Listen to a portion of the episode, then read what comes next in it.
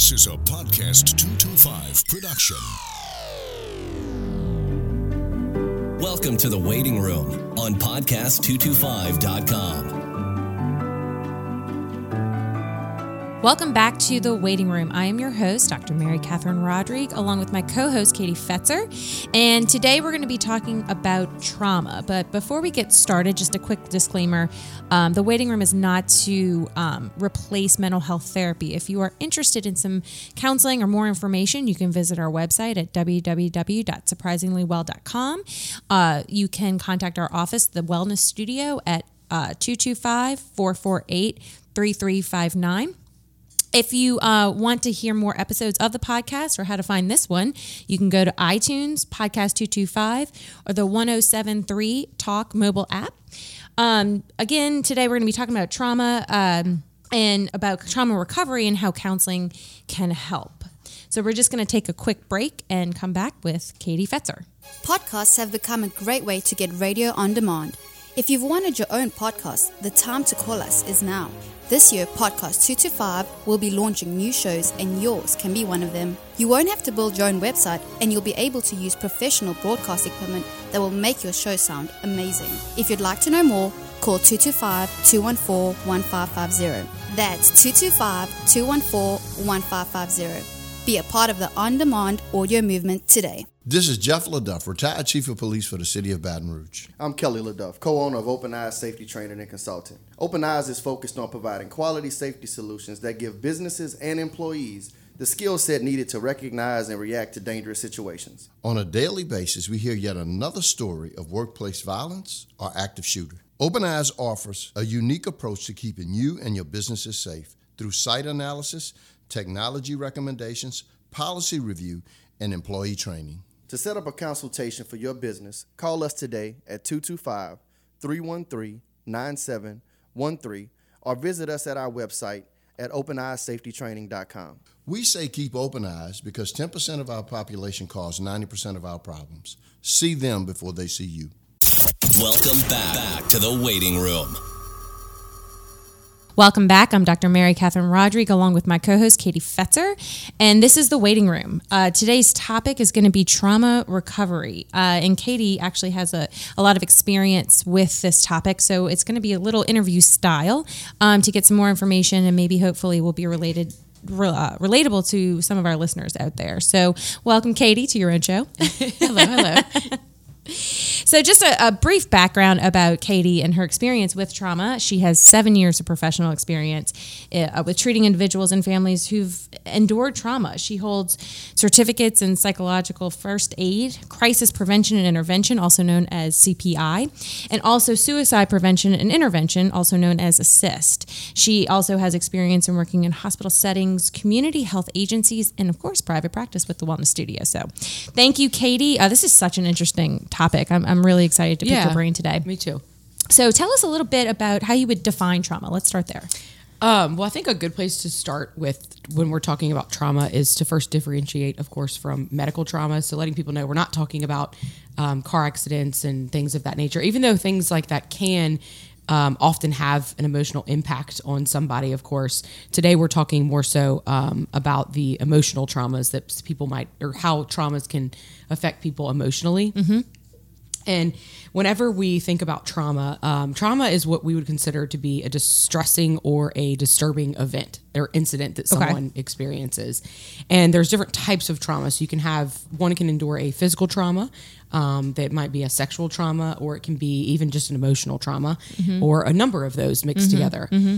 And there's kind of if you think about that like underneath the umbrella of of trauma in general there's obviously an infinite number of incidents incidences that can occur that might be considered a trauma but it's also what's interesting about trauma is that it's somewhat self-defined mm-hmm. um, so someone might experience um, bullying and not necessarily have a traumatic response to that experience but then the next person might experience being bullied and it and it does it, you know it does feel very right. traumatic for them so right. it might it, it's also somewhat self-defined and in the way that um, that is defined by the individual that was impacted by the trauma mm-hmm and the mental health professional working with that person would be how distressing was that event to them and the impact Right. that it had on them. Right. And can there be indirect trauma? So if someone witnesses bullying for someone else or if they witness an accident, like That's a really great question. Um, that is what we would call vicarious trauma or vicarious traumatization.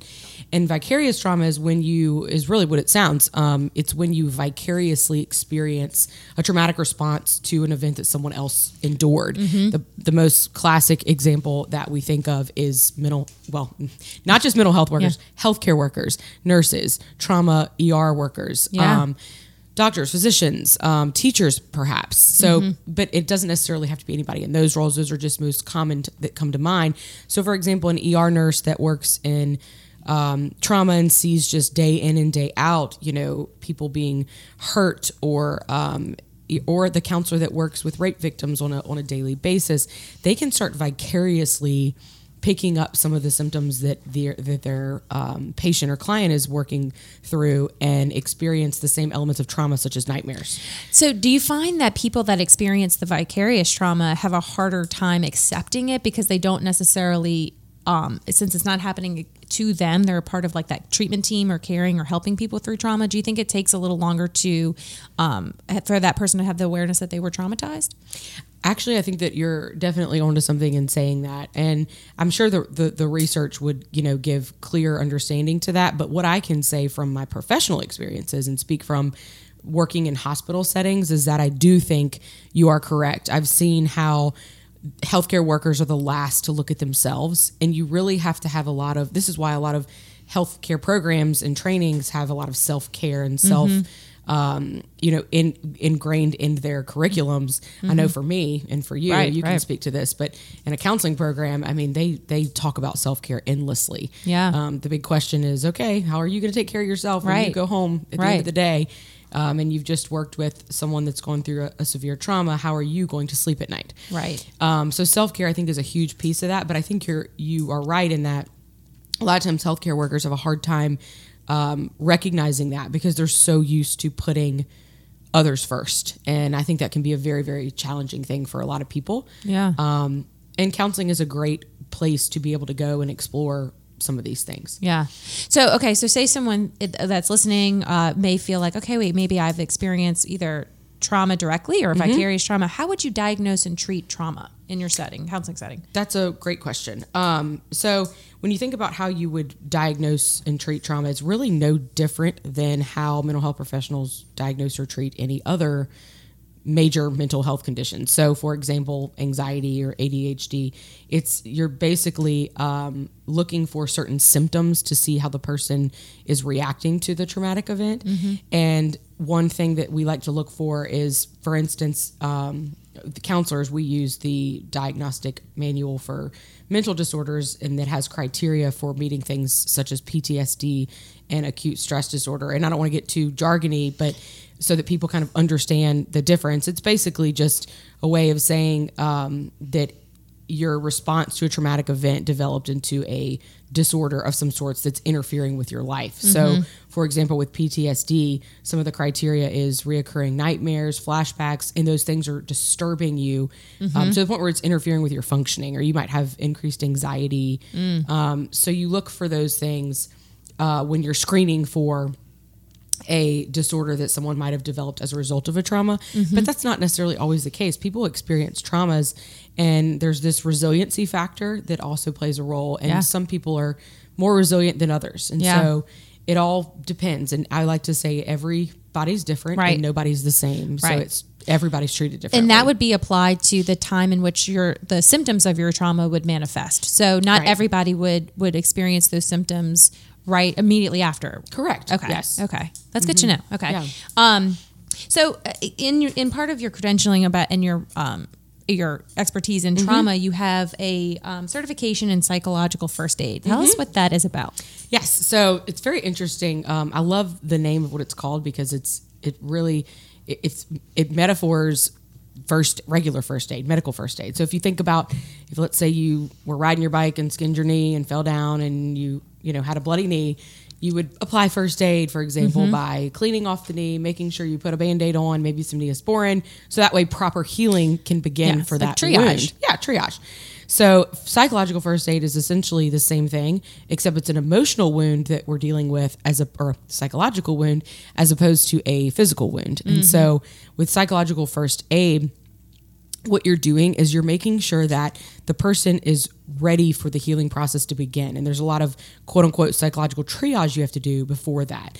Um, it, I can kind of run through what those things are to begin with. And there's, there's what we call eight core steps to psychological first aid. The first one being you're contacting and engaging with the person very gently and calmly.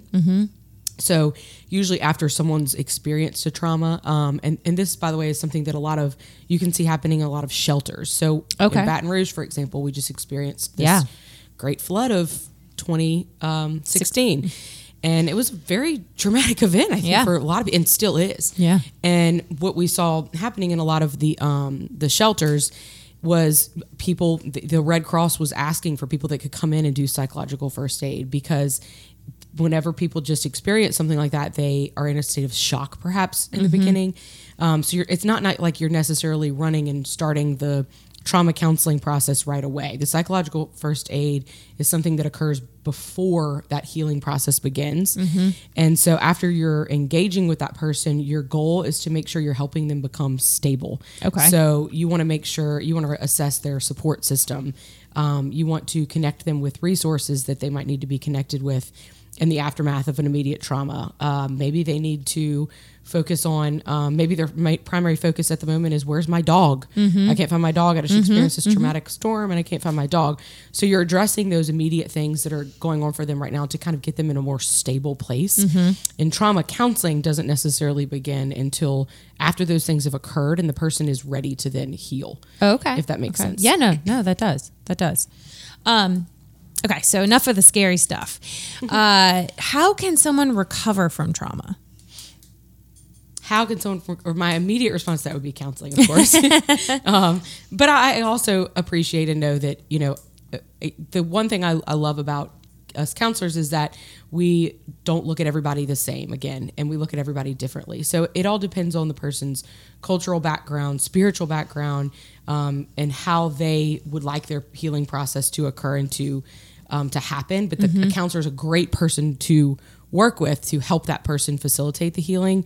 So, and the reason I like to say this because I think a lot of people find a lot of healing maybe from their spiritual advisors or a pastor. Um, and that's a great thing. I think a counselor can be um, someone that works alongside those people. So I hope that um, people kind of get that message is that we're not necessarily trying to put the a blanket um, mm-hmm. recommendation for mm-hmm. for everybody, but I hope that people do know that counseling is a great resource and an evidence-based resource for being able to work through things such as this. But counseling is a great place for people to start mm-hmm. and it offers a very safe setting for a person to actually work through a trauma. They something that people don't really know is that a lot of times people may think that they can just kind of put it behind them. But the best analogy I like to use with with a trauma and what can happen is it's like, you know, everybody has certain thoughts and memories that pop in their mind, and they occur on a daily basis, and we don't necessarily maybe think about them. They're kind of just mm-hmm. automatic thoughts. Mm-hmm. Well, when a trauma happens, it's like someone took rogue over the projector screen, and someone is in your mind just portraying these images that are very That's distressing really good way to put it, you. yeah. And so counseling is is a way of helping you gain back control of the projector screen so that you're you're essentially choosing to see the traumatic again, event again but mm-hmm. make your own meaning from it mm-hmm. Mm-hmm. to be able to walk away and say that you've worked through the trauma as opposed to trying to jump over it, you know, crawl underneath it, Right. hide from it. Right. Because then it's still this boulder in your path. But counseling is a way to like actually chip away at the boulder. Yeah.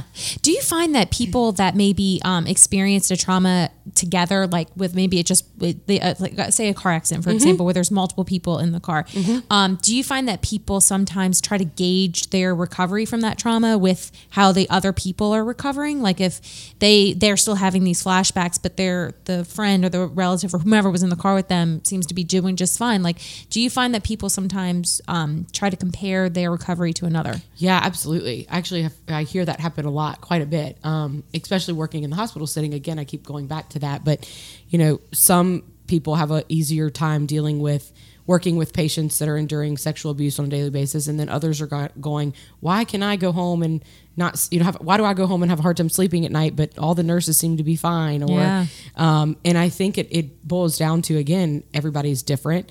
Um, what happens is we all, whenever a trauma happens, we all kind of bring our background and childhood experiences and life experiences, all of that kind of plays a role into who we are Mm-hmm. Yeah. and shapes us and really prepares us for how we deal with adversity. Yeah. And a traumatic event is such a, a major um, thing that can impact someone's life that it's kind of a, a test for Yeah. how you can deal and work through things. Right.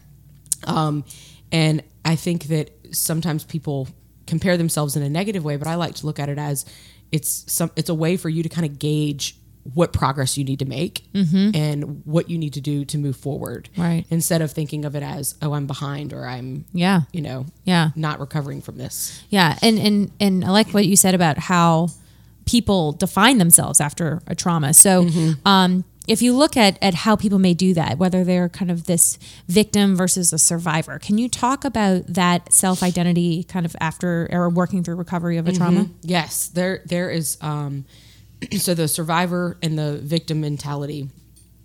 A lot of the times when people experience a trauma, they kind of can tend to adapt this identity, like being a victim. It just te- it seems to overwhelm or kind of take over their identity, mm-hmm. and that can manifest in a lot of ways. So let's say if someone is under, you know, it has this victim mentality that they've adapted as a result of the trauma, it starts to interfere with maybe work mm-hmm. months down the road. Mm-hmm. Oh, I, you know, I just can't get out of bed because I'm a victim of this trauma and it's still affecting me. And it's not necessarily um, something that we we minimize, but we want the person to be able. Obviously, the goal is to be able to, as a counselor, to empower that person to not let the trauma be above them, but for mm-hmm. them to be above it. Mm-hmm. And so the kind of the goal of counseling is to move from that victim mentality to the survivor mentality. Mm-hmm. The difference is instead of being a victim of something and feeling controlled by the trauma, the survivor feels that they have been able to come over, overcome, and be mm-hmm. above the trauma, and mm-hmm. they've survived it. Mm-hmm. And so it has this strength um, building kind of factor into gaining that mentality. And it's not an easy process to go through. Of course, some people are more resilient than others, and I've worked with so many clients that have endured trauma that have really surprised me, especially Yeah. teenagers Yeah. that can just kind of already automatically start saying things like, "Well, I survived this and I'm okay with." Yeah. and it's truly amazing um, how resilient some people are. Yeah. But I think that the victim mentality can be very um, debilitating. It can really break someone down and Sure. interfere. It allows the trauma to serve as a excuse instead of a reason for Right. something.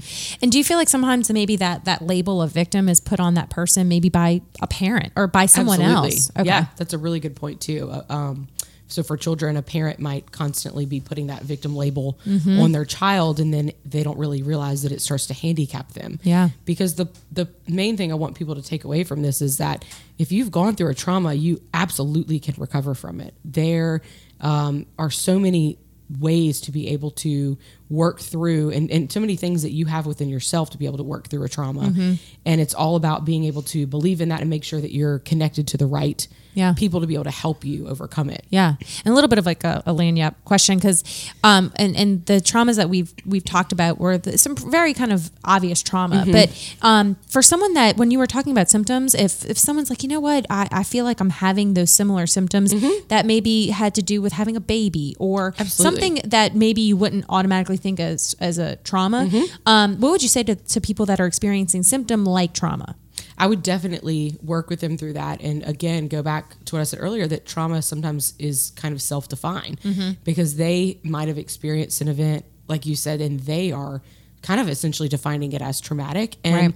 the counselor would need to work with them on that. Um, I would I would never tell them no that's not That's right. not trauma, yeah right. Yeah, that's yeah. not considered you know a trauma but Right. um, it, it's similar to um, experiencing a crisis which we consider to be self-defined for a lot of people too Yeah. um, and I would definitely just want to work with that person. Yeah, yeah. So those of you listening, if if uh, Katie touched on some things that you are experiencing or uh, is kind of rolling around in your mind, and, and you're just not sure, reach out to a counselor. I mean, obviously there's Katie who's amazing at, at treating trauma at the wellness studio, but that, you know, just check your insurance provider or there's um, your kind of even with your employer about uh, counseling centers available to you because I think it's really important just to even have that conversation and that way you and your therapist can decide yeah how how to move forward with processing those Yes. feelings. All right. Well, we're going to take a quick break and we will uh, come back to wrap up. Promote your business or organization on podcast225.com. Podcast225.com is quickly becoming a weekly tradition for Louisiana listeners. Every month, thousands hear the weekly Clay Young Show. Every week, Clay sits with some of the state's most fascinating and entertaining people. Posting your company's logo on the podcast225.com website or having a professionally produced commercial air on The Clay Young Show is a great way to access a loyal and informed audience. Get more information by calling 225 214 1550. That's 225 214 1550. Welcome back, back to the waiting room. Welcome back to the waiting room. I'm Dr. Mary Catherine Rodrigue, along with my co-host Katie Fetzer, who just gave us a lot of really important and I think um, encouraging information for anybody who's ever experienced trauma or maybe thinking that they are experiencing a trauma. So, um, you know, just a, a kind of a, um, a quick overview of just Katie and her experience with psychological first aid and talking about trauma and that recovery and victim versus survivor. So please, um, if you want to check out more episodes of The Waiting Room or re listen to this one, uh, you can find us at iTunes and podcast225.com. Um, up next is kind of a, a fitting, t- uh, rolling right into grief. Um, I'm going to be sharing some information about grief and grief recovery, um, which oftentimes can be triggered by a trauma. So, um, thank you for listening, and we'll be back soon. Thanks for listening to The Waiting Room. This has been a podcast225.com production.